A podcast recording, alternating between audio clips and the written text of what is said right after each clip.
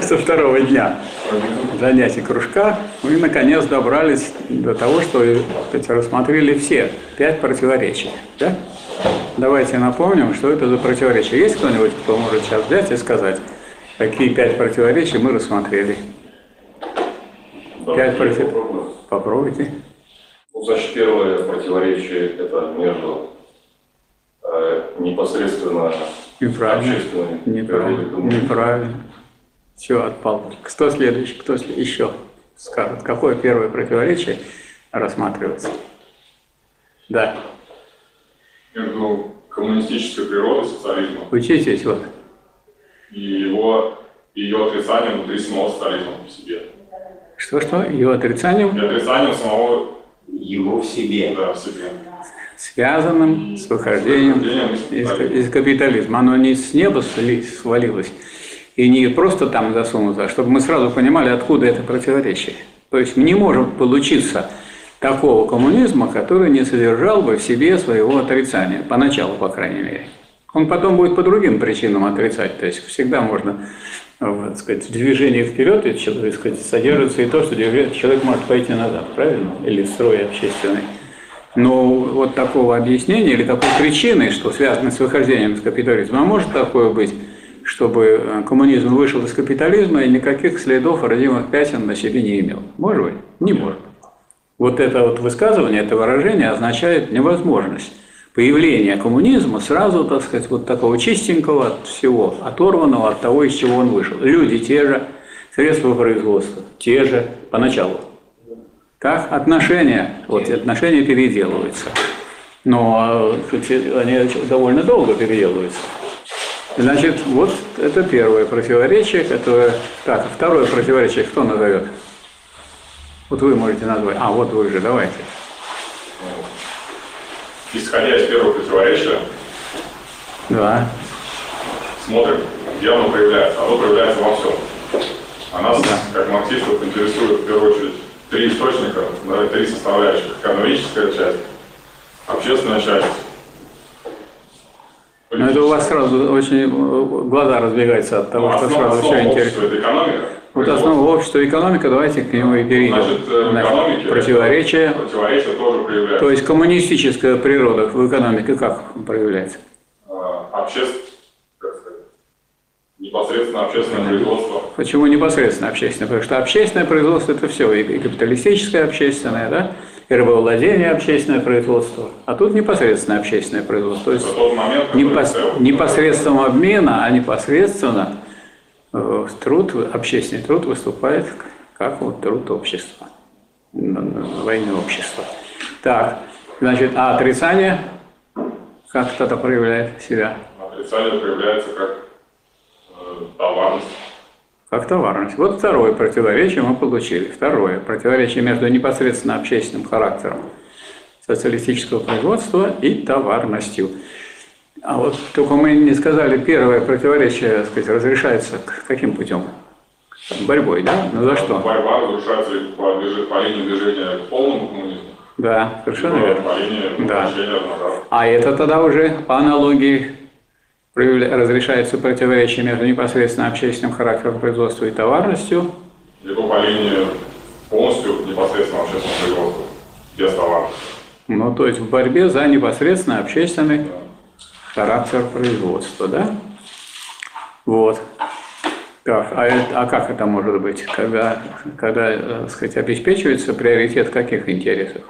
Общественных. Общественных или, или коллективных, или индивидуальных? Общественных. Общественных. Вот товарищ, он слева от вас стоит, сидит. Так, вот э, третье противоречие какое? Противоречие между бесклассовой природой, вокруг идет борьба с товарностью, борются люди, значит, они представляют те или иные классовые интересы. Да. И получается, что у нас здесь противоречие между э, бесклассовой природой коммунизма, которым является социализм, как низшая фаза, и неполным преодолением классов.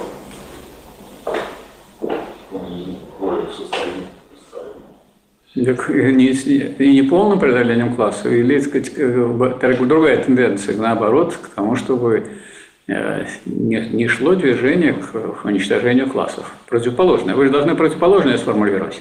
А вы что сформулировали? Два раза одно и то же. То есть между сказать, движением... У вас вот одно идет развитие бесклассовой природы коммунизма, так? А второе движение в сторону к усилению классовости. Как раздел... Вновь как разделению общества на классы. Противоположная тенденция, правильно? Наша противоположная. Нам сейчас легко это говорить по той простой причине, что мы убедились, как раз из социализма получился капитализм. Вот по всем линиям. Вот вы одну линию посмотрели.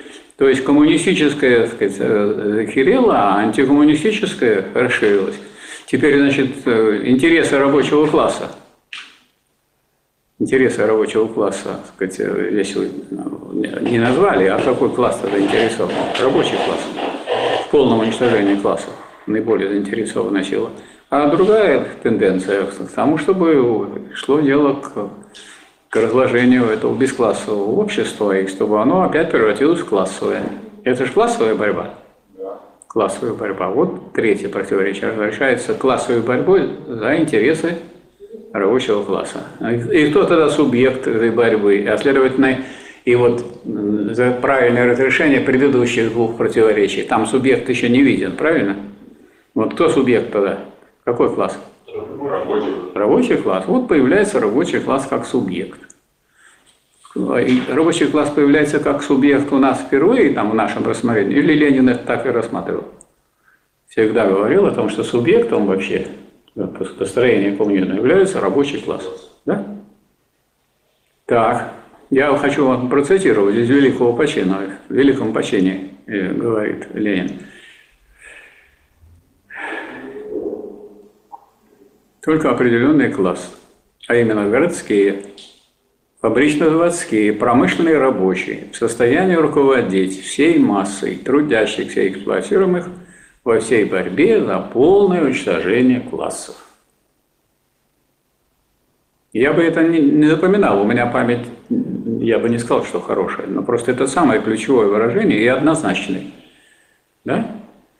То есть, кто, кто является, так сказать, борьба какого класса, тут является решающей для сохранения коммунистической природы социализма и для противодействия э, возвратному классовому образованию. Борьба какого класса? А борьба рабочего класса – это классовая борьба? Класс. Значит, продолжается классовая борьба.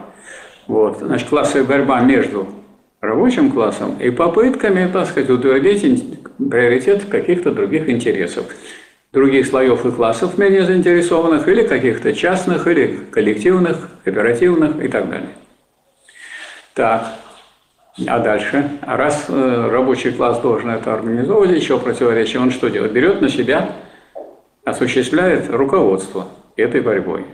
Так, рабочий класс – руководитель социалистического общества. У него руководящая роль? Руководящая. А раз руководящая, значит, тогда появляется новое, рассматриваются новые противоречия, связанные с этим руководством. Он создает систему планового централизованного управления, правильно? И появляется, рассматриваются противоречия между планомерностью и стихийностью.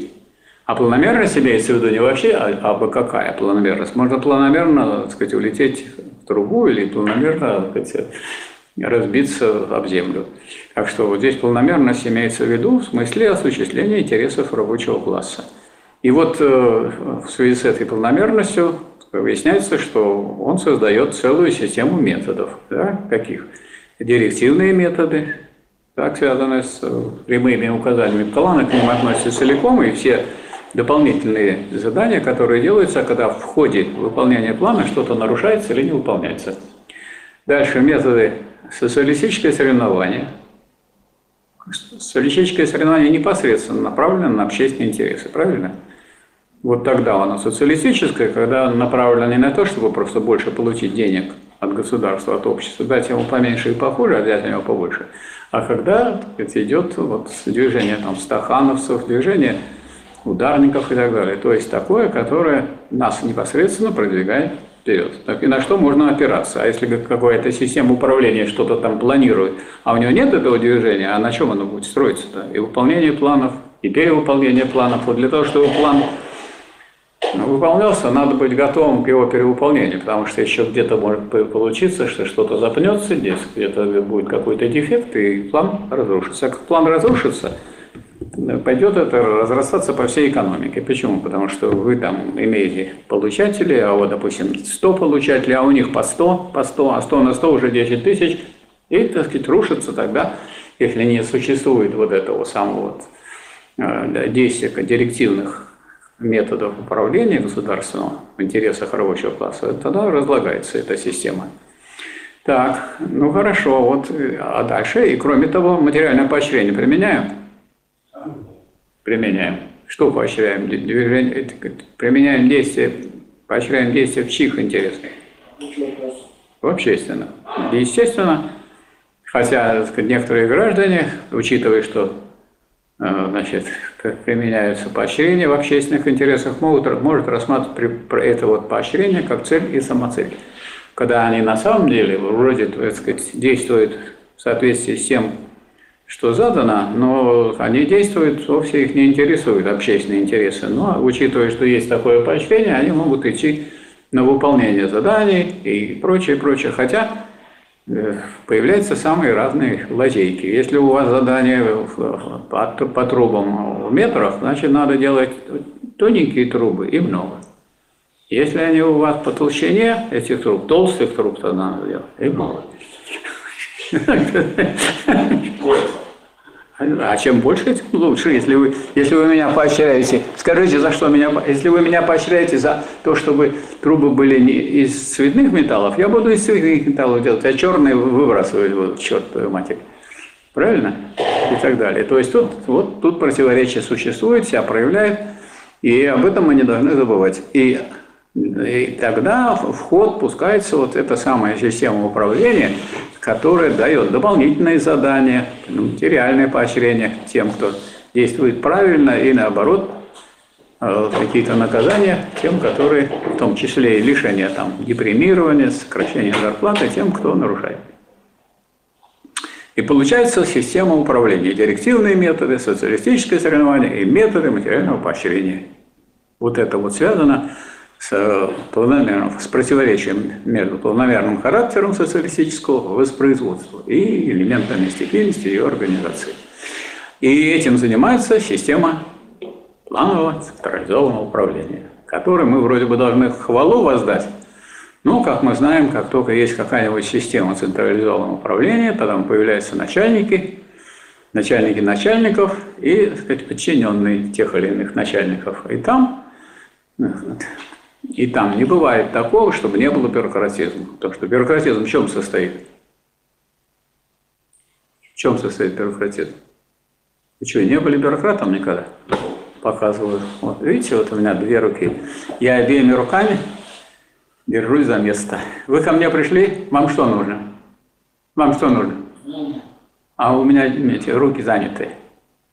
Товарищ Шилов, я не могу вам помочь. А карьеризм в чем состоит? Ну вот у меня там еще сверху еще один есть, кресло уже стоит, уже, я уже его присмотрел. И ко мне приходит вот товарищ опять, Михаил Васильевич, помогите, пожалуйста, то-то-то. Ну что, не видите, я, я, я не могу вам помочь, потому что у меня обе руки заняты. Карьеризм. И система управления. То есть, а что такое карьеризм? Это мелкобуржуазность в системе управления. Почему мелкобуржуазность? Потому что у них своего предприятия нету. Они не собственники, но стараются как можно меньше сделать и больше получить. Мне не то важно, что я делаю, а то важно, что я за это буду иметь. Такое имеет место у рабочих, у инженеров, у управленцев, хоть самого высокого уровня, у министров. Бывает? Конечно. Ну, конечно, а как, само собой. А у председателя Совета Министров, а генеральный секретарей. У нас целая череда была таких генеральных секретарей, начиная с Хрущева, Хрущев, потом Брежнев, потом Андропов, потом Черненко, потом Горбачев Горбачев. И это все, они о чем думали? О чем они думали? О чем угодно. Только уж точно не о борьбе за интересы рабочего класса. Почему? Уже в брежневский период, довожу до вашего сведения, тезис о руководящей роли рабочего класса, который считал остался в партии, из которой выбросили диктатуру пролетариата, э, тезис руководящей роли был заменен везде на ведущую роль. Вот если я в то время ходил, так сказать, подавал статьи, там писал руководящий роль рабочего класса, раз у него вычеркивают. Причем железной рукой, в какую бы я и редакцию не направлял, вычеркиваю. Я думал, думал и придумал. И стал писать рабочий класс руководитель. Они тоже берут ручку, хотят написать ведущий, а такого слова нет. Вот, на такие ухищрения пришлось идти, хотя нигде в документах не написано. Но вы же понимаете, что ведущее колесо может быть сзади, а за рулем один, а ведущий сзади. То есть уже рабочий класс, его превратили уже не, не, не, даже не в ведущую силу, а в ведущую такой, что я начальник, ты дурак. Кто ведущая сила? А вот кто за мной идет. А я начальник, я руководящая. Это разве одно и то же? Нет, конечно.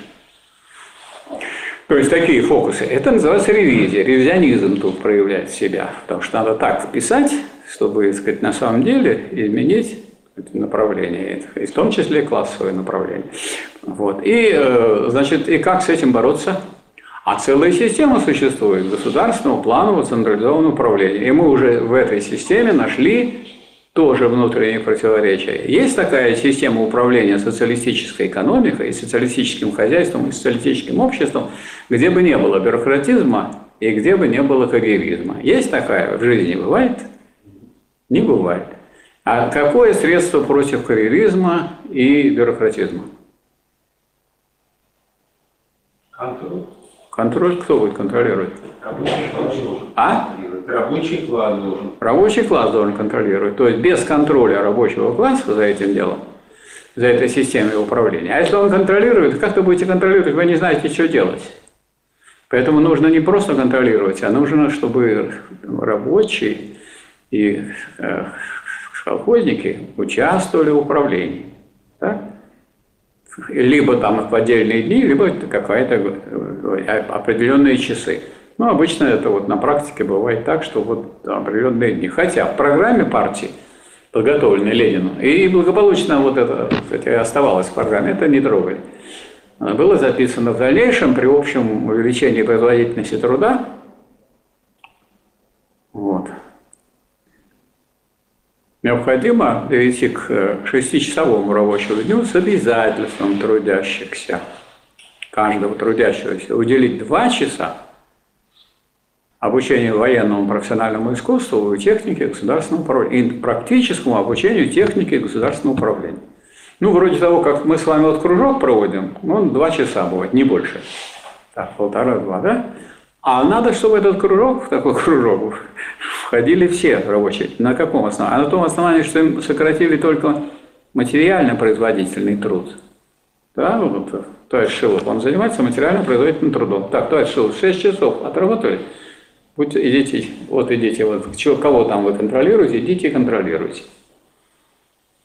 Потому что если не будете контролировать, уже то, что вы делаете потом, уже никому не нужно будет. Или, возможно, предприятие ваше закроют. Сколько у нас позакрывали предприятия, эти друзья, бесконтрольные? Страшное дело, сколько уничтожали предприятия, которые у нас были в Советском Союзе. Итого, что мы получили? Мы получили, что сама система управления, она должна быть под контролем того правящего класса, который, о котором мы говорили. Что если рабочий класс просто считается, э, что он руководит, но не руководит, а если он не занимается контролем, и не наделен соответствующей функцией. А через какие функции? Прежде всего через э, советы. Советы, как производились выборы раньше? Как должны были, согласно программе партии, которая была ну, значит, принята при э, Ленине, и которую при Сталине никто не поменял. Там, там же написано как раз о том, что вот эти рабочие должны участвовать в управлении и должны быть советы. А советы – как организованный. Что такое совет? Какой орган? По производственному признаку. А? По производственному, По производственному признаку. То есть это орган, в который направляются депутаты ну, по производственному. Почему по производственному признаку? Ну, нам, как марксистам, должно быть понятно, что производство решающее. Если вы не от производства будете только от вузов и поликлиник, несмотря на очень важное значение вузов и поликлиник и так далее, то вы ничего не проконтролируете. Вот, то есть контролировать должны те, кто в этом больше заинтересован, а не те, кто меньше в этом заинтересован. И уж, наверное, э, сказать, работу предприятий торговли должны контролировать не представители торговли, а, а представители покупателей, правильно? Вот тогда и какой должен быть контроль? Всеобщий, универсальный. Сейчас, вот когда раньше читаешь Ленина, думаешь, ну что вот так уж прямо всеобщий, уж прямо универсальный. А у нас революция это была всеобщая, универсальная. То есть, где, сказать, не будешь контролировать, произойдет контрреволюция с гарантией. И это урок, вот, который мы должны получить. И вот я теперь, обдумывая вот э, итоги наших занятий двух на эту тему, Хочу сказать, что вот э, то, что мы получили в итоге, вот мы разобрали все пять противоречий сейчас довольно быстро и связаны с ними способы их разрешения. А все вместе это как называется? Как теперь это все вместе называется? Планомерное разрешение противоречий. Ну, это да, это я... Классовая борьба. Классовая борьба. По закону. Это против кого она классовая? Против рабочих? Вы кого представляете? А зачем красные тогда не одели, если вы представляете не рабочих? А? Вот. Диктатура пролетариата. Вот вывод, к которому мы должны прийти, и который, вот самому, самое интересное, что вот, скажем, я вот книги, когда это писал, я этого вывода, про диктатуру это отдельно писал, а вот здесь вот э, по этому поводу не сделал вывод, а вот отсюда вот он просится здесь. Почему? Давайте я вам две, две только цитаты из Ленина дам, которые прямо укладываются вот в то, о чем мы сегодня говорили, что в великом почине диктатура пролетариата – это научное, латинское, историко-философское выражение, которое означает, что только определенный класс, а именно городские, не вообще все рабочие, и не складские там магазины, как вы понимаете, и не те, которые развар... разводят для богатых там или для лентяев вот, в дождь и в снег вот, на велосипедах или на самокатах продукты. Нет, это не имеется в виду. И не владельцы грузовиков, которые ездят у нас по дорогам и говорят, что у них забастовка. А это владельцы, если они владельцы, они мелкие буржуа. Так вот, городские, фабрично-заводские, промышленные рабочие. Когда говорят диктатура пролетариата, это общее название. А содержание этого названия это только городские. И сельские рабочие, которые что-то там чинят, какие-то трактора или комбайны, или где-то еще, работают на мельнице. Все сюда не включается. Городские, фабрично-заводские, промышленные рабочие почему не включаются? Потому что контролировать могут те, которые по своему положению в состоянии контролировать. Но если вы берете каких-то одиночек, слесарей или тех, э, так сказать, э, которые занимаются покраской, которые, так сказать, чего-то ходят по заказу и делают, они на этот контроль не способны, и это не очень их интересует. Городские, фабрично-заводские, промышленные рабочие в состоянии руководить всей массой трудящихся и эксплуатируемых. Масса большая, и все трудящиеся. И эксплуатируемые. Ну пусть не будет потом эксплуатируемых, остаются трудящиеся, да? Так вот, трудящимися надо руководить со стороны городских, фабрично-заводских, промышленных рабочих. В этом состоит диктатура пролетариата. А содержание диктатуры, вот это вот такой вид диктатуры пролетариата. А содержание диктатуры пролетариата в детской болезни, левизны в коммунизме. Вот Ленин написал то, что впрямую, так сказать, относится к тому, что мы сейчас разбираем. Как сделать так, чтобы вот эти все противоречия разрешались бы в сторону движения к коммунизму, а не в противоположную сторону. Диктатура пролетариата. Есть упорная борьба. Упорная борьба. То есть диктатура пролетариата не кто здесь начальник, кто сидит, кто руководит, а борьба упорная, класса, классовая борьба. Упорная борьба. Кровавые и бескровные. То есть вот мы не рассматривали вопрос военный, но для социализма, например, в Советском Союзе существенно было провести победоносную войну против фашизма германского. И так делать вид, что это никакого отношения к разрешению противоречий не имеет. Это вот мы внутренние с вами противоречия рассматривали. А есть еще противоречие между социалистической страной, а, которая с точки зрения теории ленинизма, она появляется, революция побеждается первоначально в одной отдельно взятой стране, и вот по этому поводу у Ленина есть только в двух работах написано о лозунге Соединенных Штатов Европы, что вот а, в одной стране, и военная программа пролетарской революции. В работе военная программа пролетарской революции прямо Ленин пишет о том, что он встанет перед всем миром, имея в виду, что и придется в том числе и с военной силой. Ну, если вы посмотрите, скажем, э, в доклады Сталина на съездах за 10 лет там, или 15 лет до войны, то вы там увидите, что нам нужно срочно перевооружиться и сказать, срочно иметь вооружение такое, как у тех возможных так сказать, наших противников, которые и о войне говорится, как о том, что она неизбежна. А почему неизбежна? А потому что как вот вы сразу захватили, неужели капитализм мировой не попробует у вас это все отобрать? Ну, как говорится, нам повезло, что этот, в этом империализме были две могучие группы, которые между собой воевали, и вот когда мы сказать, истекали кровью, и Сталин все время писал, вы же нам обещали открыть второй фронт, а второй фронт не открывали, пока не поняли, что если вы не откроете второй фронт, то все победят и все заберут. И все, во всей Европе будет господствовать Советский Союз. Поэтому вот известная часть буржуазии пошла значит, на, на союз Советским Союзом. Повторяю, возвращаюсь, кстати, детской болезни левизны в коммунизме. Детская болезнь левизны в коммунизме – это книга написана, это доклад на э, Конгрессе Коминтерна. И это вот для всех представителей коммунистических партий Ленин разъяснял, в чем смысл диктатуры пролетариата. Это, значит, диктатура пролетариата есть упорная борьба. Не просто борьба, а упорная борьба – а почему упорная? Потому что на вас будут нападать, и вам придется упираться еще, а не, а не просто вы будете просто бороться, и так все прямо будут падать перед лицом вашей борьбы. Упорная борьба,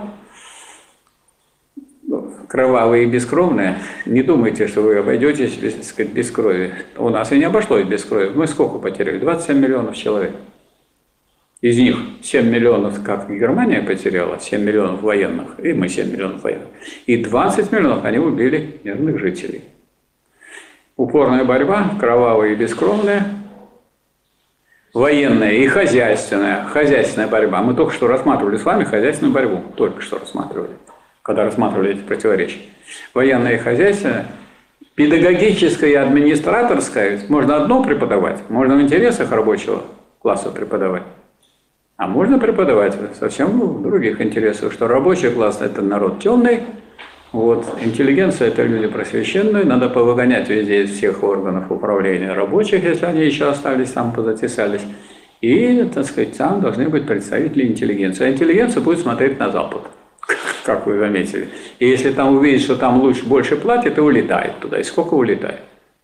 Скажем, я могу вам сказать, что среди того состава выпускников математико-механического факультета не менее чем 50%, я просто точно цифры не знаю, но не менее чем 50% уехали, так сказать, свои эти знания, полученные на математико-механическом факультете, применять для, в тех странах, где имеется диктатура буржуазии. Ну и вы видите, так сказать, как широко уезжают специалисты из России. Или наоборот, там, скажем, те же самые специалисты, которые вроде никуда не уезжают, эти программисты, они сидят в теплых морях. И там, значит, э, поскольку они по отдельности все сидят, они хорошо очень организованы, в том смысле, что они работают только на буржуазию, и никакой там организации у них между собой не может быть, и ни против чего они выступать не могут. Вот, а, сказать, а если будут там что-то они э, отстаивать, их оттуда уберут, или сказать, прекратят это дело, и все. Вот. И сколько у нас их тоже так сказать, находится за пределами нашей страны? Так вот, упорная борьба, военная и хозяйственная. А то мы слово «военное» не брали, как будто бы мы вот рассматриваем вопрос о диктатуре пролетариата и о планомерном решении противоречий в безвоздушном пространстве. А мы не в безвоздушном пространстве, а в таком мире, в котором пока еще господствует империализм. И даже вот после того, как уже появилась Корейская Народно-Демократическая Республика, вот, так сказать, как социалистическая страна, но к тому времени исчезла, как социалистическая страна исчезла, такая страна, как Советский Союз, и исчезли одновременно еще те страны, которые являлись социалистическими. Но их, видимо, социализм держался на нашем рабочем классе, и поэтому у них социализм вообще был непрочный. И в КДР, Чехословакии, а Польша и не собиралась строить социализм, они не собирались коллективизировать сельское хозяйство. То есть раз не собирали, значит, у них никогда, так сказать, не планировалось ни одной партии, чтобы там был построен, построен социализм. А Чехословакия, ну, так сказать, как только даже и войска туда выводили, потому что там быстрее начали двигаться к капитализму, чем в СССР, а это нехорошо. То есть это как бы нехорошо было, потому что они быстрее как бы разоблачали то, что происходит в СССР. И всего-то в одной статье, в одной газете «Правда», когда ввели войска, было написано там да, оппортунизм Дубчика. А так, так прославляли. У нас вовсю ревизионистские книги Лота Шика публиковались, размножались. Значит, там две книги было. Одна «Экономика, интересы, политика». Там, где интересы – определяется в психологическом смысле, не, не как характеристика положения, которое показывает, что выгодно человеку, а как, э, сказать, вот, как некое стремление к, к чему-либо. Вот. Мне это интересно, то, что привлекает мое внимание. Вот вы э, сейчас предмет моего интереса. Но это вот не вопрос о том, что мне выгодно, а вопрос о том, чем я интересуюсь. Это категория вообще психологии, а не политэкономии. Все было размножено на русском языке, везде эта книга была. Экономика, интересы, политика. Вторую книгу подготовил Лоташик, ревизионист и ренегат, член ЦК КПЧ, директор Института экономики Чехословацкой академии наук. А экономика, интересы, политика. Там просто была полная ревизия всего. Она на английском языке была напечатана, на русский не успели перевести. Вот такая картина. Значит, повторяю вот эту ленинскую ну, фразу, которая сказана ну, про диктатуру пролетариата на э, съезде коммунистических и рабочих партий, да, на, на втором конгрессе Коминтерна, что диктатура пролетариата есть упорная борьба, военная и хозяйственная.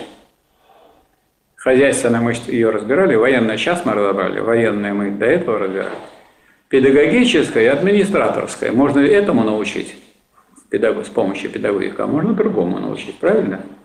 Можно интересы одного класса продвигать тем, кто преподает, а можно интересы другого класса. Поскольку у нас одно время был плюрализм, вот мы с Степаном Степановичем тут ходили на лекции, он, я выступал, а он записывал. А записывал он для того, чтобы меня не обвинили в том, что я говорил что-то такое, за что меня надо сразу засадить. Вот. А с другой стороны, а другие проводили как бы, разные идеи. И таковых было, как вы понимаете, в нашем даже дорогом университете большинство. А так нас, меня, например, никто не трогал, как иногда придут, посмотрят. А зачем это вы записываете? А это, говорю, для распространения. Ну, не знаю, это о чем-то. Итак, еще раз повторяю, значит, э, диктатура это есть упорная борьба, военная и хозяйственная, педагогическая, администраторская. Вот если я на административной работе, это форма борьбы. Так? Вот вы прислали мне какую-то анонимку, и подписанную, и еще там противозаконную, вот буду с вами бороться. А вы мне не прислали. С вами буду бороться за то, что вы не прислали. Ну и так далее. Ну, если есть положение начальственное, значит, есть. Вот, а вот Мальцев, он, он такую правильную мысль сегодня сформулировал, когда другие молчали. Это я отмечаю, поощряю и так далее. Тем более я чувствую, у него какая-то конфета есть, возможно, он поделится в перерыв. А возможно и нет. Так, значит, диктатура пролетариата есть, упорная борьба, военная и хозяйственная, педагогическая и администраторская, то есть вся эта система управления, вот мы ее разбирали, а в ней карьеризм, бюрократизм против силы и традиций старого общества. А силы и традиции старого общества доколе будут? Вот доколе будут, до то ли и не будет полного коммунизма. Вот будет, не, это все устранено уже. А это без участия, всеобщего участия в управлении трудящихся невозможно устранить. Потому что если я, скажем, целый день изучаю и управляю, а вот товарищ Лазарев, он изучает и управляет ровно два часа. Но если он в 10 раз меня способнее, может быть, он меня и переиграет. А если он, скажем, всего лишь в полтора раза меня способнее, он уже меня не переиграет. Почему? Потому что у нас неравные условия. А смысл а, материалистической постановки все-таки в том, что руководить должны не те, которые в лучшем положении находятся, потому что они и так в хорошем положении. Говорят, ну что вы говорите, все же отлично у нас, все же хорошо. Да? А что вы, а что вы там? А это мелочи вот у вас, то, что вы говорите, что вы там много работаете на работе. Все идет по плану. Все идет по плану, да. Вот. Получается, что вот то, что мы с вами рассматривали, это есть ну, выражение вот эта система противоречий развития социализма, это выражение или это содержание диктатуры рабочего класса. Развернутое содержание, содержание диктатуры рабочего класса при социализме. Вот это очень важное сказать, заявление, которое я делаю, и событие, что мы должны не разводить эти понятия, что это есть диктатура какая-то рабочего класса, просто рабочий класс где-то есть, а вот она должна обеспечиваться этой системой. А для этого надо в эту систему включить и как раз участие не менее чем 2 часа в день, которое может варьироваться. Если 2 часа в день, это может быть, поскольку 5 дней в неделю, это может быть 10 часов, 2, 2 по 5 часов в другие дни. Правильно? Вот, то есть это достаточно много. И это, конечно, для контроля очень важно. То есть как думать, что вот обойдется без того, чтобы рабочий класс, который сделал революцию, не будет сам участвовать в этом деле управления, но если он не будет в этом участвовать, то и не будет разрешаться это противоречие по линии перерастания социализма в полный коммунизм.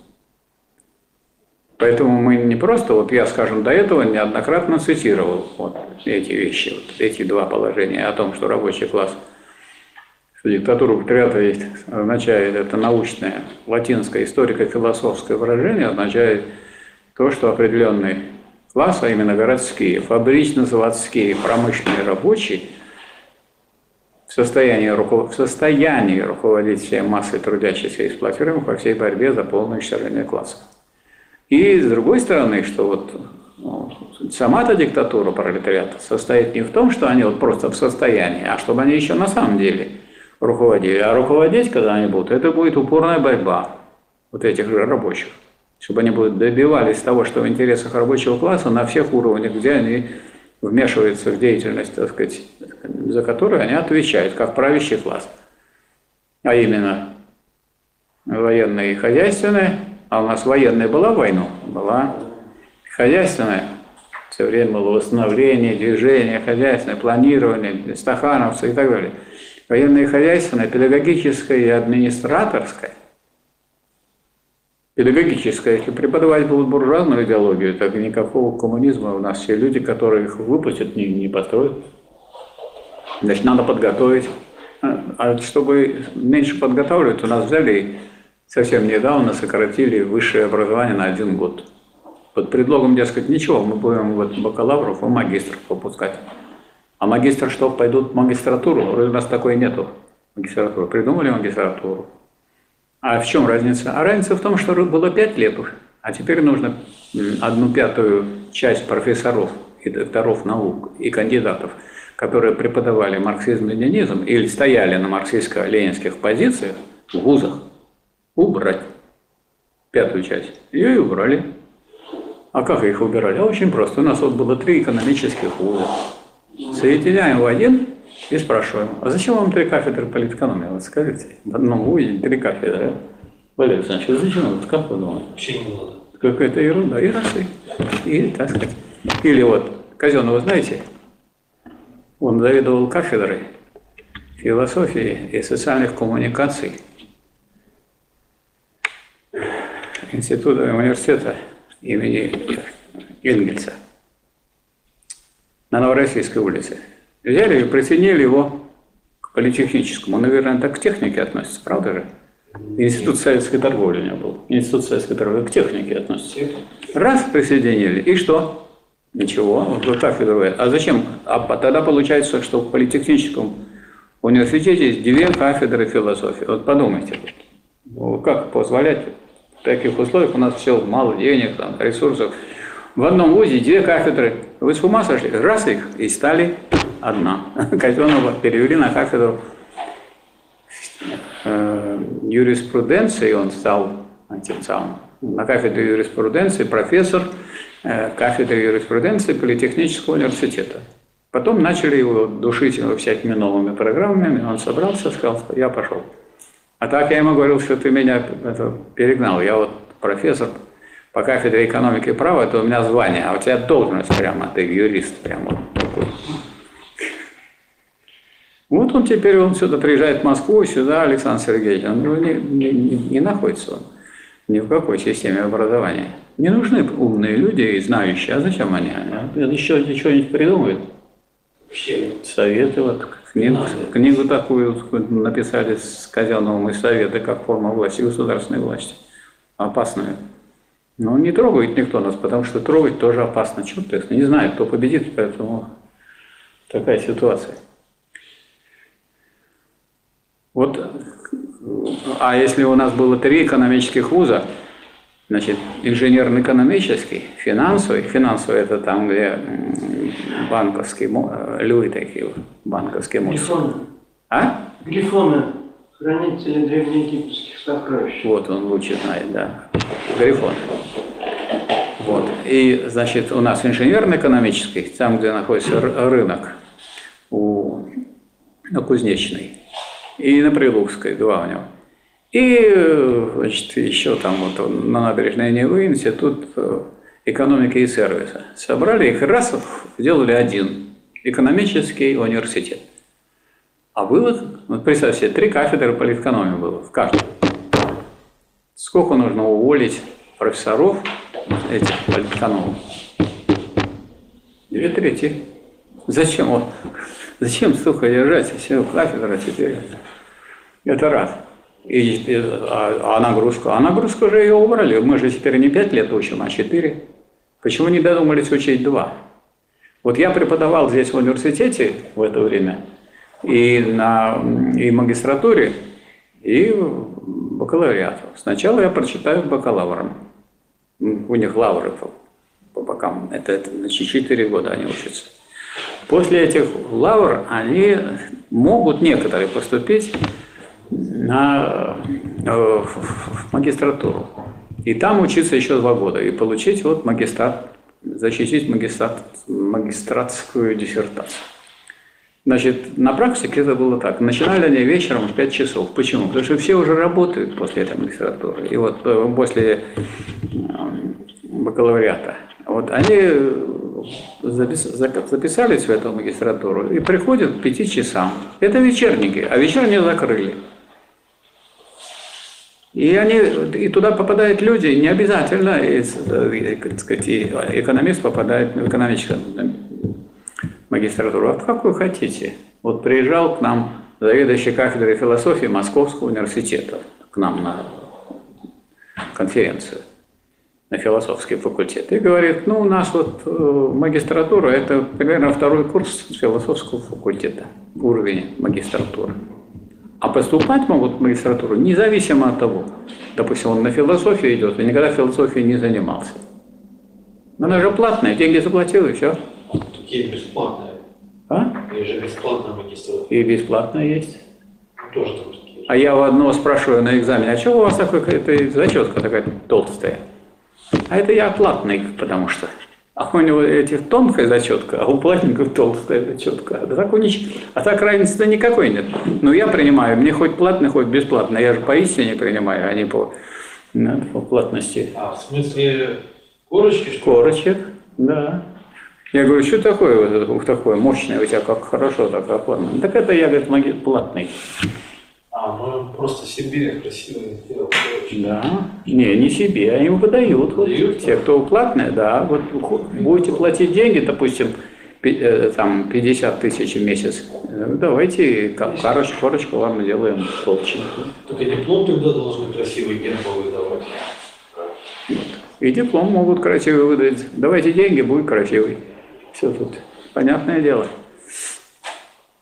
Значит, какой мы э, из этого всего делаем вывод? Мы делаем из этого вывод, что э, если диктатура пролетариата и рассматривается как вот эта система разрешения противоречий, ну, потому что вот те две э, вытяжки, которые я вам привел, они полностью стыкуются с тем, о чем у нас шла речь, правильно? Это и есть вот упорная борьба, кровавая, бескровная, педагогическая, экономическая и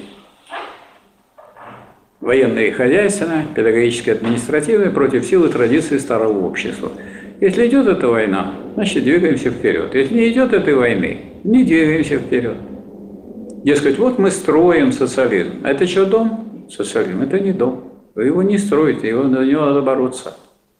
В том числе надо строить предприятия, надо создавать э, э, машино-тракторную станцию, систему, чтобы она могла обеспечить контракты с колхозами, чтобы у нас было две формы одной собственности, а не две собственности, как написано.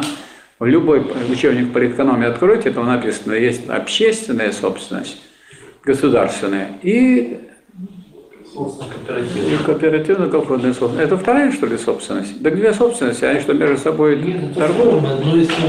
То есть не две формы одной собственности, не две формы подчинения производства общественным интересам должно быть. А, то есть, да, а у них э, просто две собственности и все. И потом, что такое общенародное? Что такое обще- общественное или общенародное? Общественный. Ну, вообще, общество понятно. А народ – это общество, у которого выброшены все производственные отношения, и взят народ россыпью. Люди россыпью взяты.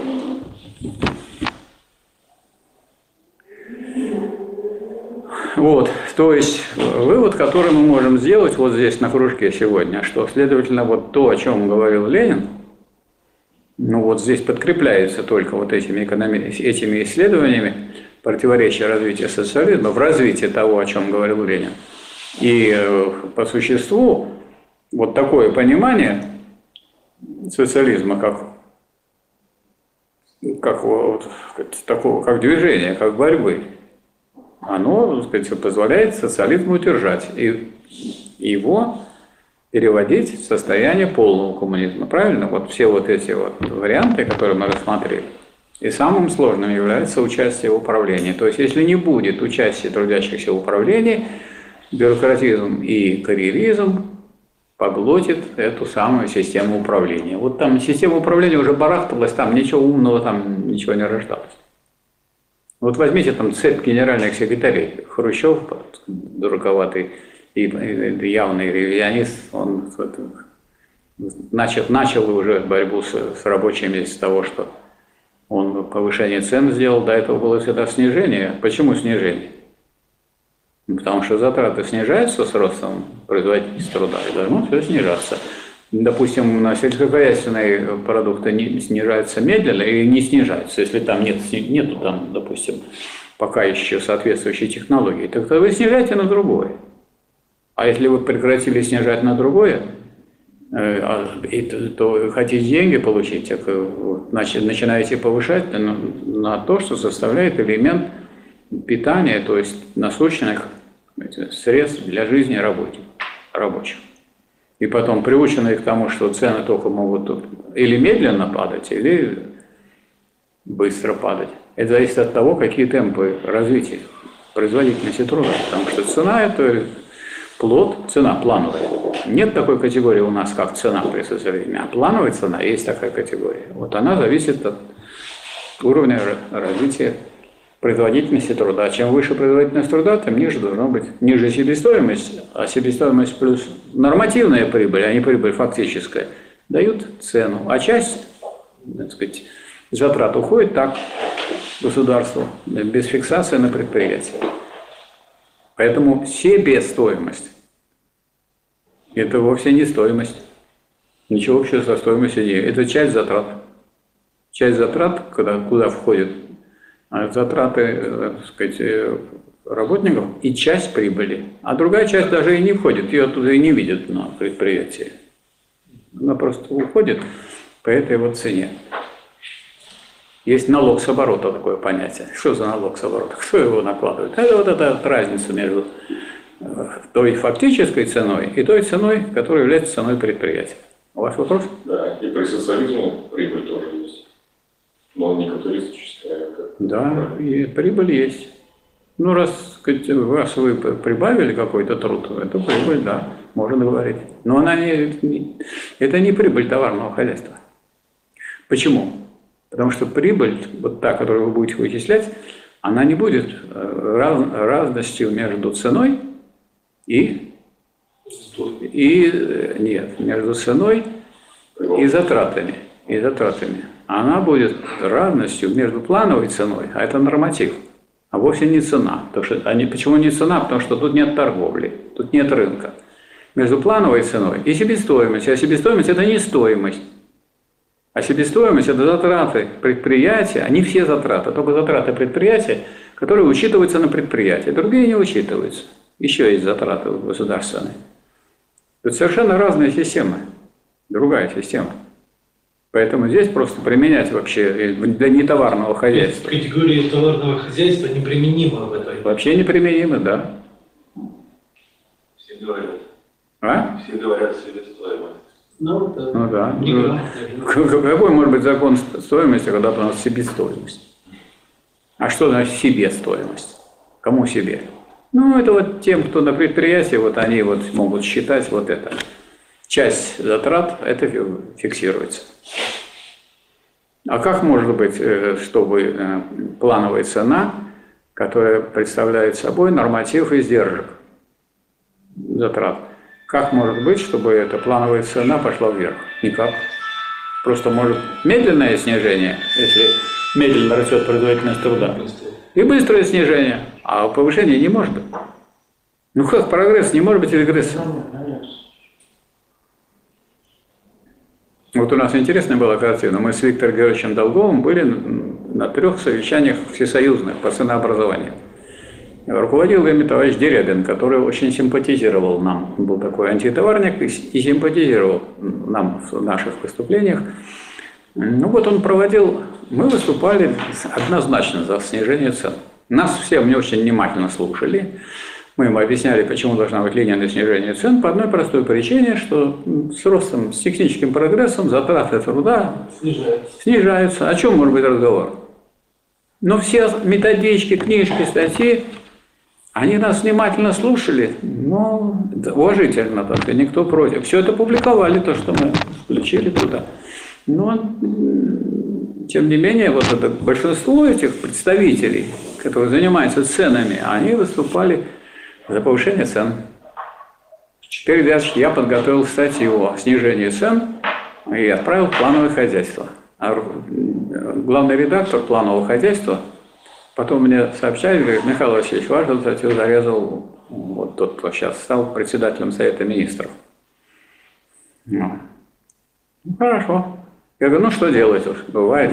Не, ничего, говорит, не бывает. Я, говорю, сейчас ее переделаю по другой. Какая, давайте название придумаем какое-нибудь и другое, чтобы цена там не стояла.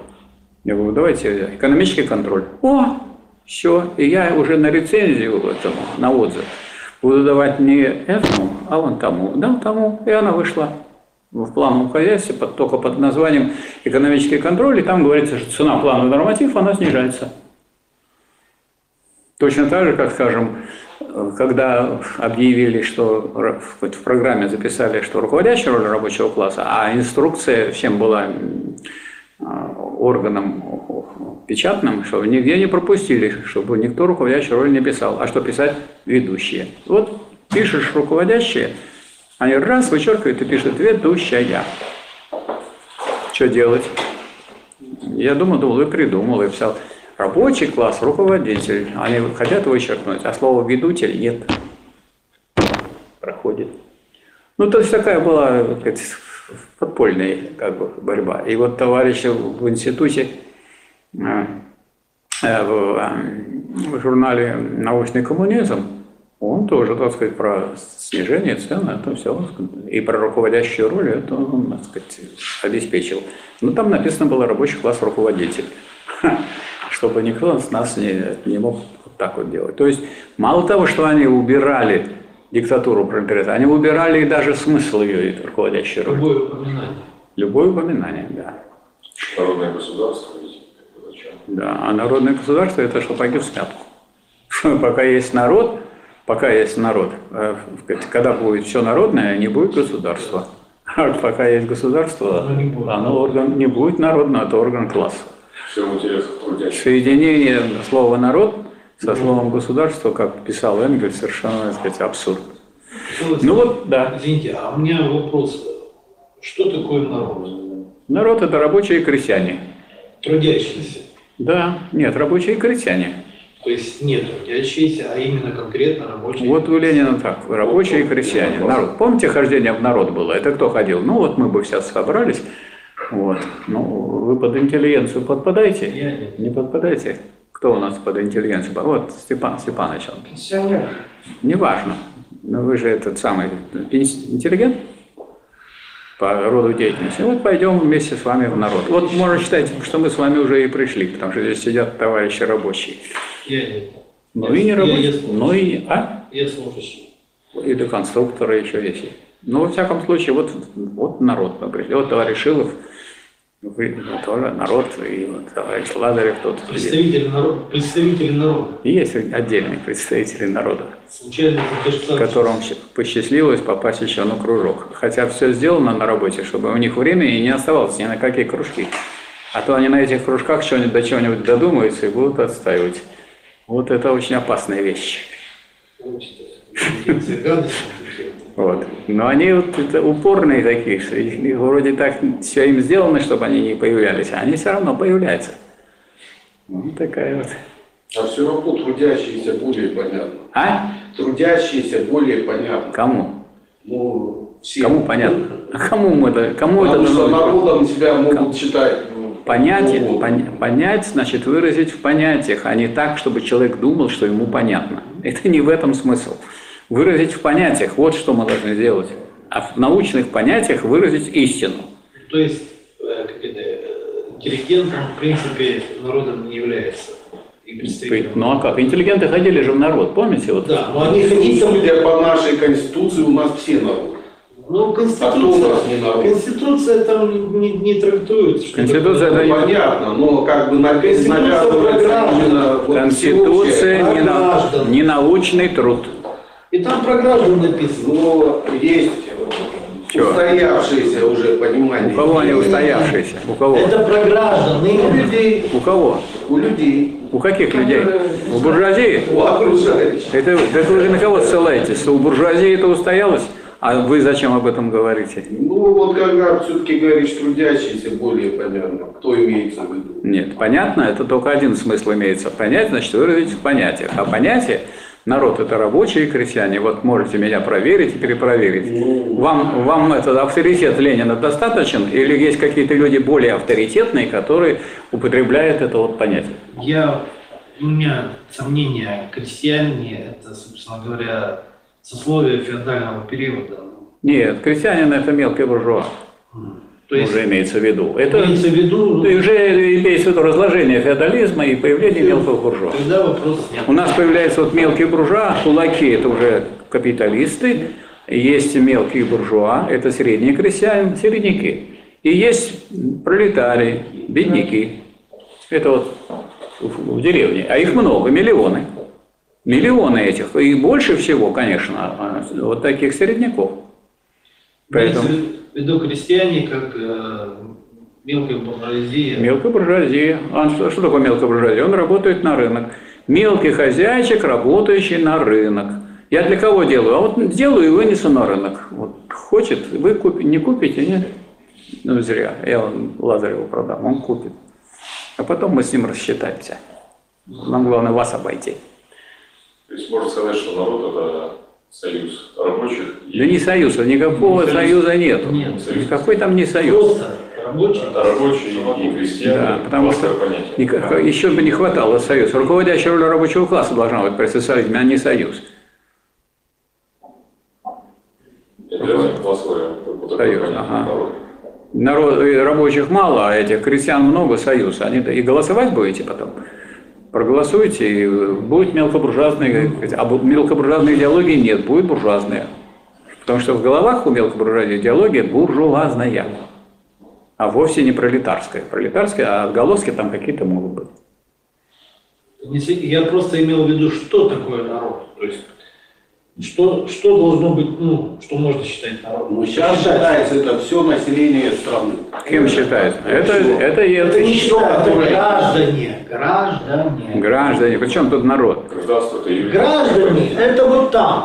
А мы сейчас говорим про классы. А или так, утром скушал бутерброд, сразу мысль, а как народ? Да, и икра лезет в глотку. И компот не льет в рот. Ну, после, значит, не- некоторой такой манипуляции возвращаемся, возвращаемся, возвращаемся, возвращаемся к, к нашей теме. Возвращаемся к нашей теме. Вот сегодня, сказать, можно сказать, впервые мы, так сказать, соединили то, что относится к, вот, к тому, кого считать, э, кого считать рабочим классом, и э, что считать диктатурой пролетариата. Так вот, диктатура пролетариата – это система разрешения противоречий социализма. До какого времени они будут, это такая система действовать, которую мы рассмотрели? До полного. До полного коммунизма. А потом будет, возможно, будет, если от полного коммунизма будет откат назад. Может быть? Может. А почему не может? Да. Скажут, надоел мне этот рабочий класс, хочу про народ говорить. И все, опять поехали туда. В полном коммунизме не должно быть разделения пятниц. Значит, Не должно быть. коммунизм будет. Но у вас какие-то есть гарантии, товарищи? Вы можете какие-то дать гарантии будущему человечеству, чтобы оно не пятилось назад? Вот старались, работали, коммунисты все, коммунисты, трудящиеся, рабочий класс, интеллигенция. Ну. И вот полный коммунизм. Ну, как вы считаете, надо отдохнуть после этого, правда? Да. Всем в школе говорили, что невозможно уже у нас реставрация капитализма. Невозможно, да. Невозможно. Вот до 45 года была возможна реставрация извне. А сейчас даже извне невозможна реставрация. То есть мы сидим в социализме так, что нас вообще оттуда выбить не можно. Невозможно, да. А раз, а раз так, 80-е, на вот, а раз так, А и только дураки должны заботиться о том, чтобы вот, э, так сказать, как-то под этого предохраниться. Не надо это делать. надо, а уж при полном коммунизме, тем более скажешь, что вы, товарищ Мальцев, все, вы при полном коммунизме, спите спокойно. А вы завтра проснете. Нет, был полный, нет, был полный. Вы, вы никак не хотите признать, что от полного, вот а, у вас не бывает, что вот полная э, тарелка, а потом раз ее нету полный-то. А вот кто-то раз ложкой, ложкой взял, Так у меня всегда не полная тарелка. Нет, ну а вот я, а вот у нас уже полный коммунизм, вам тарелку налили, а я потом решила, почему вы мне не хлебнуть из вашей тарелки? Я свою быстро съел, а вы же вот сидите там, дескать, у нас полный коммунизм, а я раз-раз-раз. Валерий Александрович, я вас прошу, присоединяйтесь. Да. Вы, вы, вот посмотрите, вот Франция, которая сколько раз она возвращалась в феодализм, в монархию. Есть Владимир Александрович с разными противоречиями. Да, да, есть там вопрос, да. Пожалуйста. Васильевич, я вот читаю вашу работу насчет противоречия, э, разрешения противоречия развития. Да. Вот вы сейчас сами себе противоречите. Такое может быть. Да, то есть вы здесь... Эта работа, эта работа отделяет сегодняшний день от того дня. Я вот сейчас тоже читаю, я еще даже не дочитал, вот у меня с собой. И со многим я бы уже поспорил. Я вот себе выделил даже фразу, что Но когда социализм доходит до ступени коммунизма, то в этом самодвижении коммунизма уже не будет отрицания, связанного с его выхождением. не будет. На сегодня не будет, а завтра И будет. оно перейдет в консервативный момент равенства коммунизма с собой, противоположный прогрессивному моменту неравенства коммунизма с собой. Ну, это не исключает того, что он пойдет назад вспять. Где написано, что он не может пойти вспять? Не написано. Вот приедет сейчас, сейчас приедет большой автобус, который вас развезет всех по домам. Сначала приедет, немножко постоит минуты две и уедет. Может быть такое? Вот скорее второе может быть, чем первое. Но написано за то, что следов нет капитализма. А не будет, следов не будет. Ну вот вас не бывало, что вот вы сделаете абсолютно чисто вот на столе. а через какое-то время опять то же самое. Уже по другой причине, не потому, не потому что люди, уже родимых пятен нет, а желание, так сказать, поменьше поработать, вроде это не родимые Так это и есть мелкобуржуазная Ну, психология. как мелкобуржуазная? Нет, это, нет, это результат победы. Мы же победили. Полный коммунизм победил. Что нужно делать после победы? Что опять будет так работать, как товарищ? Что же я теперь при полном коммунизме так же много должен работать? Вот дальше, давайте посоветуемся. Это будет потребность Михаила Васильевича. Это у вас будет потребность, а у нас, с товарищем нас Шиловым, нет а с товарищем потребности. Лазаревым нет такой потребности. Полный, э, А откуда вы знаете, какая у человека в голове, в голове Нет, буржуазная дело в том, что- не буржуазная? Дело в том, что буржуазная получается. Если я вижу, как оно проявляется. вот когда, то есть, Как это то есть, короче говоря, на какой бы высоте вы не были, вот я как-то мы с, э, с, э, товарищем Мазаром, э, у него там в горах были, и э, в Донбайе.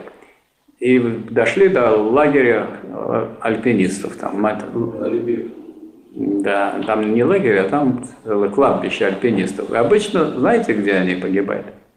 При спуске с горы. То есть они поднялись, достигли высоты, совершили, так сказать, мировой рекорд, добились мирового рекорда, а при спуске, ну, где-то вот рука, нога не сработала и упали.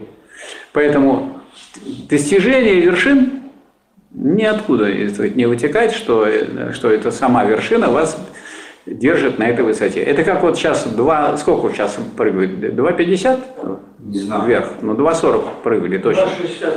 А? Ну, не больше 2,60. Ну, не больше 2,60.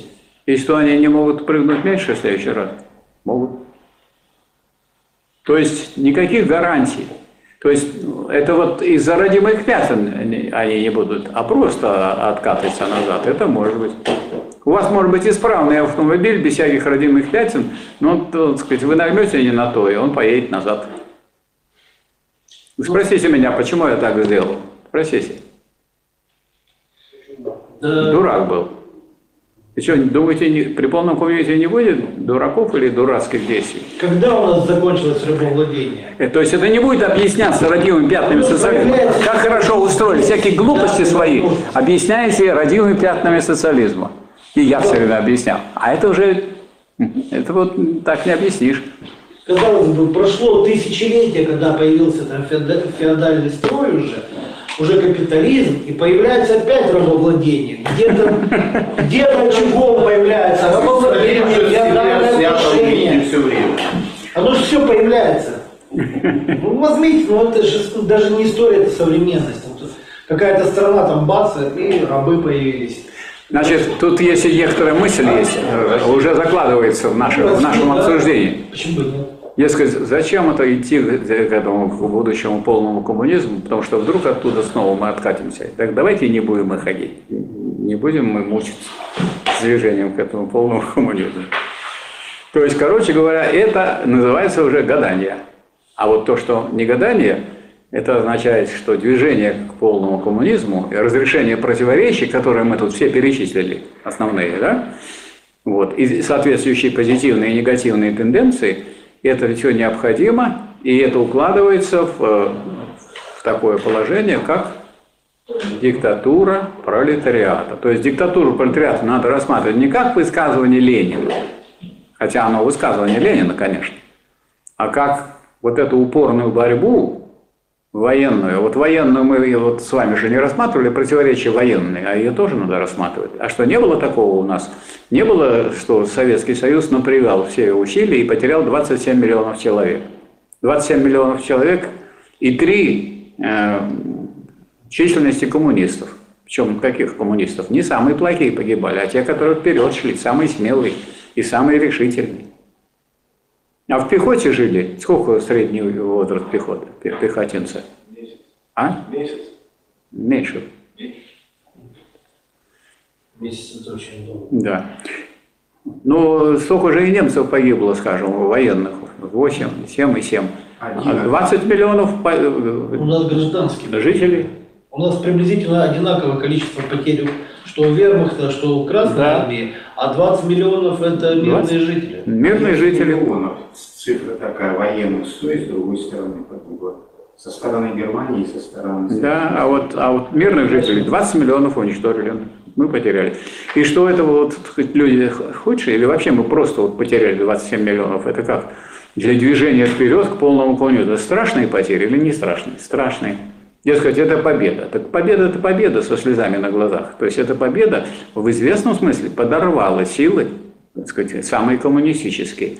И им не хватило, так сказать, видимо, так сказать, э, уже чего? Не хватило, может быть, энергии, и сил, здоровья, характера для того, чтобы отстоять. С другой стороны, вот мы сейчас эти все противоречия с вами э, излагаем, и мы их разбираем, потому что у нас есть такая возможность. А когда вы вовсю готовились к войне, может быть, и не было такой возможности разбирать и излагать. И еще мы вот раз напечатали, да еще напечатали, и можем снова брать. То есть идет, так сказать, обдумывание этого все дела. То есть это очень, диктатура пролетариата, это очень сложное занятие. Это что? А если одно слово брать, что? Борьба. А если два слова, то упорная борьба. А если четыре слова, кровавые и бескровные. А если, а если шесть, военное и хозяйственное еще надо добавить. А если восемь, педагогическое, администраторское. Ну, против сил и традиций старого общества. Вот силы и традиции старого общества. Или и уже сил может не быть. Вот, вот как раз Володя говорили про вот при полном коммунизме. Вот сил нет таких уже. Традиции. А традиции есть. Ну, значит, так... Вот сколько умных людей вот ходит и курит. Зачем? Или сейчас не курят, а вот эту э, нюхают эту заразу, которая Ну, называется жижа. люди нюхают заразу. Жижа, что в ней-то? Вот даже никто не хочет спросить, а из чего она состоит-то? Из чего она состоит? И, и через сколько лет у тебя будет рак? Так что- То есть вот такое, то есть даже для понимания это, в общем, сложное занятие. Хотя вот Ленин все-таки диалектику изучал, и последнее, что он написал из крупных работ, это вот то, что у нас в книжке науки логики первой статьей стоит, это о значении воинствующего материализма. Вот о значении, что все должны стать друзьями э, гегельской диалектики и изучать. И на примере всяких историй э, это, так сказать, э, иллюстрировать. Вот чем мы и занимаемся. То есть он написал для всех, а мы, конечно, не все, но представляем известную часть рабочей партии России и других товарищей, которые с ней связаны, которые занимаются изучением диалектики. А хотя, так мы когда занимаемся? Уже когда потеряли тот самый социализм, советскую власть, вот как раз и время нашло. А что раньше не... А раньше некогда было. Некогда было социализм строили. Строили социализм.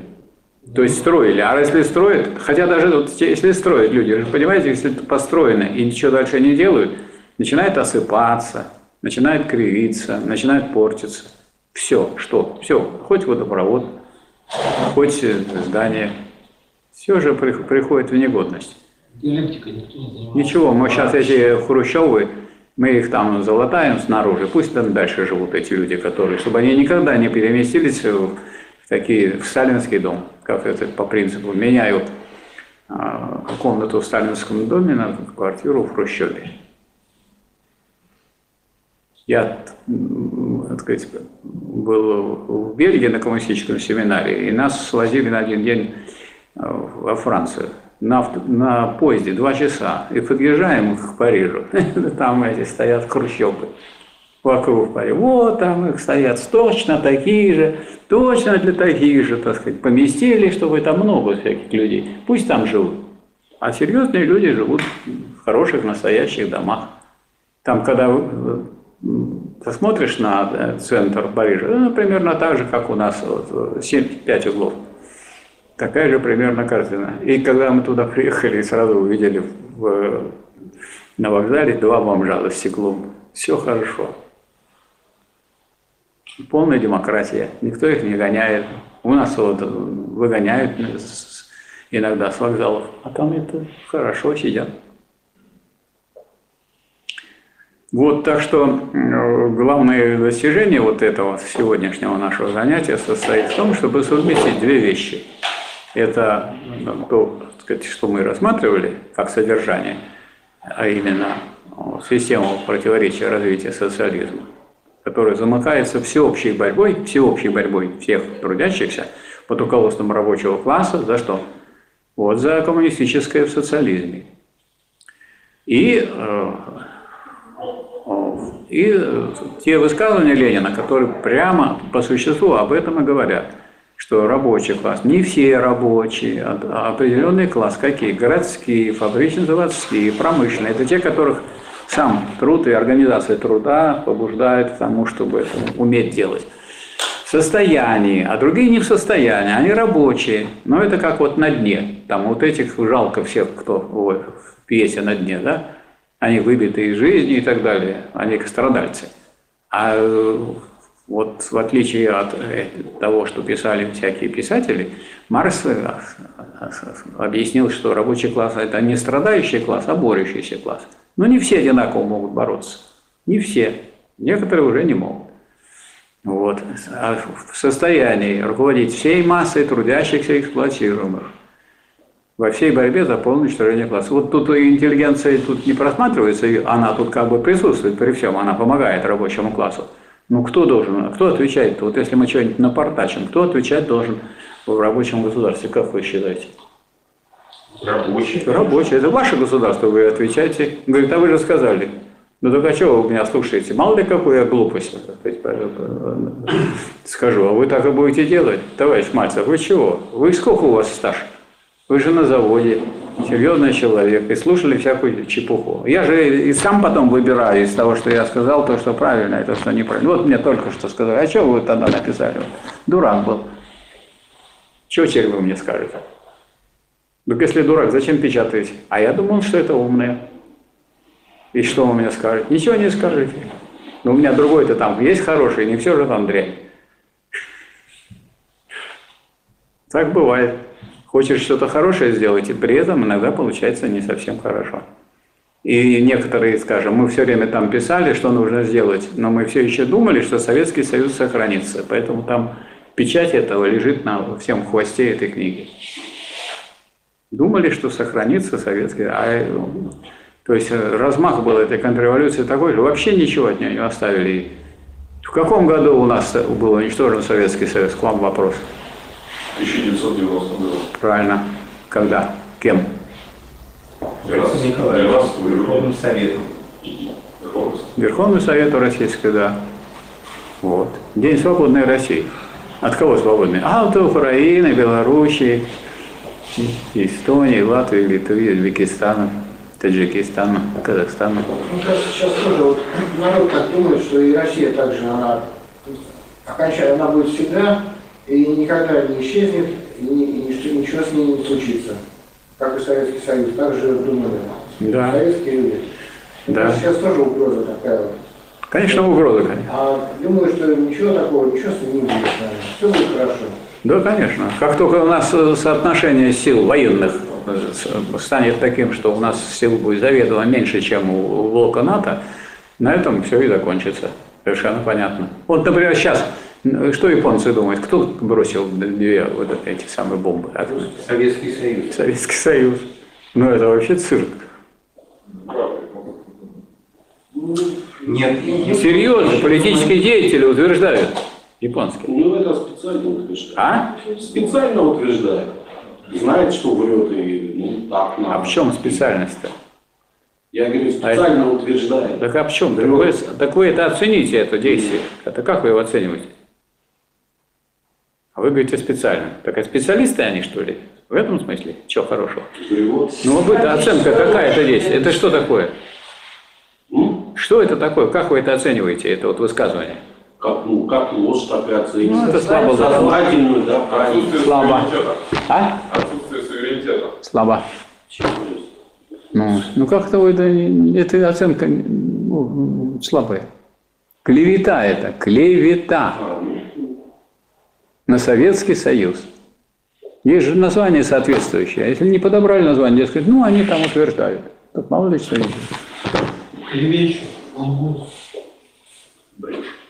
То есть мы же знаем, что такое понять. Понять, выразить в понятиях. Не то понятие взял, не понял. То есть не так же мы не поняли, насколько. Это же вот клеветники. Это клевета сознательная ложь, это не одно и то же. Нет, э, потому что если сознательная ложь состоит в том, чтобы я сказал, что у вас справа метка какая-то черная, это не, еще не клевета. А вот если вы такую грязь развернете ну, сознательно, и не сознательно, а умышленно надо говорить. Почему вы про э, вот такую гадость говорите сознательно? И не сознательно, а умышленно. Умышленно называют других совсем людей, которые сбросили атомную бомбу. Умышленно. Они, а если сознательно, это что-то такой положительный оттенок получается. Но если это бандит, так он умышленно же делает. У него замысел или умысел? Умысел. Умысел. Вот давайте так и будем формулировать. Умысел. Он замыслил, это хорошо. А он имел умысел. Это вот э, когда судят и сажают, то вот надо доказать умысел и потом посадить. А если вы не докажете умысел, будете замысел сказать, «Ну как вот за замысел, если у меня замысел валяется, можно меня замысел. За замысел. Вы что, ребята, с ума сошли? За замысел хотели посадить меня. Нет, за замысел не, я не сяду. За умысел, ну, если не, дока- не опровергну, то, возможно, и сяду. Но это не стыкуется с тем, что если у Советского Союза была атомная бомба, так он мог, значит, шантажировать уже наоборот США и хотя бы, например, Хоккайдо. А, а там не надо стыковать. Начально. Вы очень далеко, как это, далеко идете. Там не надо стыковать. Надо просто убедить население Японии, что атомную бомбу, атомная бомбардировка была? Была. Кто сбросил? Советский Союз. Где сказано? В главном каком-нибудь там центральном журнале, в каком-нибудь, э, на каком-то канале и в интернет запустить. И все. И будут так и думать. И большие... А вы придете в эту Японию, приедете там даже на экскурсию и будете доказывать свое, они скажут, да ладно, ну что вы говорите, да всем же известно, что это Советский Союз. Что тут непонятно? Ясное дело. То есть клевета в классовой борьбе применяется вовсю. Рабочие же не могут до этого А? опускаться. Рабочие, рабочий класс же не может до этого опускаться, да, до клеветы, до вранья. Ну, А он-то не может, ну а его-то могут опустить. Ну, Сам по себе он не может опускаться. Опустить его могут и опускают. Такие могучие средства. Вы что-нибудь знаете про Компартию Японии? Одно время э, мне поступали там, их, там были какие-то такие, а, пос- а сейчас уже вроде не слышно их и не видно. Такой могучей партии нет. И э, из Южной Кореи приезжали к нам на конференцию, между прочим, в Ульяновскую выступали, товарищи. Уже нет. Тоже были, а уже их там нет. Так что это вот, это другое дело. А, а мы с вами занимаемся чем? Движением понятий, правильно, в кружке диалектика? Это, диалектика, конечно, это отражение в понятиях того, что происходит в действительной жизни. Вот, и поэтому нужно брать соответствующие понятия. Потому что если мы не взяли не то понятие, не получили истину. Поэтому мы над этими понятиями и думаем. Так выразить, не так вот там. Можно сказать, что вы придираетесь? Ну, что, не ясно, что я же все правильно вам говорю? Ну, в целом это правильно, но не, не истинно. А истинно – это вот то, что действительно отражается в соответствующих понятиях. Вот. Повторяю еще раз, что вот, э, мы можем считать, что вот если мы берем не отдельные противоречия, а если вы возьмете там э, какие-нибудь книги по, по философии, по диалектике, они все какие-то отдельные противоречия берут, а не, а систему противоречий, как в науке логики, и не систему противоречий экономических, как в «Капитале Маркса». Правильно? Поэтому, если это диалектика, это должна быть в системе. И диктатура пролетариата, если она не в системе, а просто высказывание. Вот Ленин сказал, а вам сказать, да пошел ваш Ленин, и все. А если у вас система, вот эта система, вы никуда уже не денетесь, потому что речь идет о, о диктатуре пролетариата, которая есть упорная борьба. А упорную борьбу вы попробуйте, вы куда вы выкинете. Не выкинете вы упорную борьбу. Кровавую и бескровную, военную хозяйственную, педагогическую и административную. Все Ленин там рассмотрел. против силы традиции старого общества.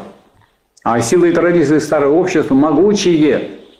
Ну, А тут люди пришли говорят, все, уже у нас все светлое, все красное, нету сил традиций, у нас жить хорошо. И перекрестился. А? И крестное знамение. Да, да, давайте все покрасим в красный цвет. Даже то, что является э, коричневым. Поэтому я думаю, я вот после э, нашего занятия каждый раз я должен послать Сергею Викторовичу описание. Ну вот я собираюсь послать описание такое, что на занятиях, вот на третьем занятии рассматривался вопрос о, а, о диктатуре пролетариата, или не, о системе противоречий социализма, как о диалектическом содержании диктатуры пролетариата. Ну вот, я должен сказать, что вот мы тему очень интересную с вами Очень интересный, потому что вот до этого у нас были отдельные диалектические всякие, отдельные противоречия. А здесь о системе противоречия, которая сводится к тому, что сказано Лениным, вот в этой фразе, буквально, вот все то, что там сказано, все тут и присутствует, да? Упорная борьба, кровавая и бескровная, военная и хозяйственная. Военные тоже есть, а то у нас получается диктатура пряток, как будто не было войны. А была же война. Это что же испытание для диктатуры пролетариата? Надо было делать танки, надо было делать, сказать, люди надрывались, перевозили на восток промышленность. Это колоссальная работа была. Педагогическая и администраторская, то есть надо думать, чему учат, чему нас учат и как учат. Вот. И, и сколько учат.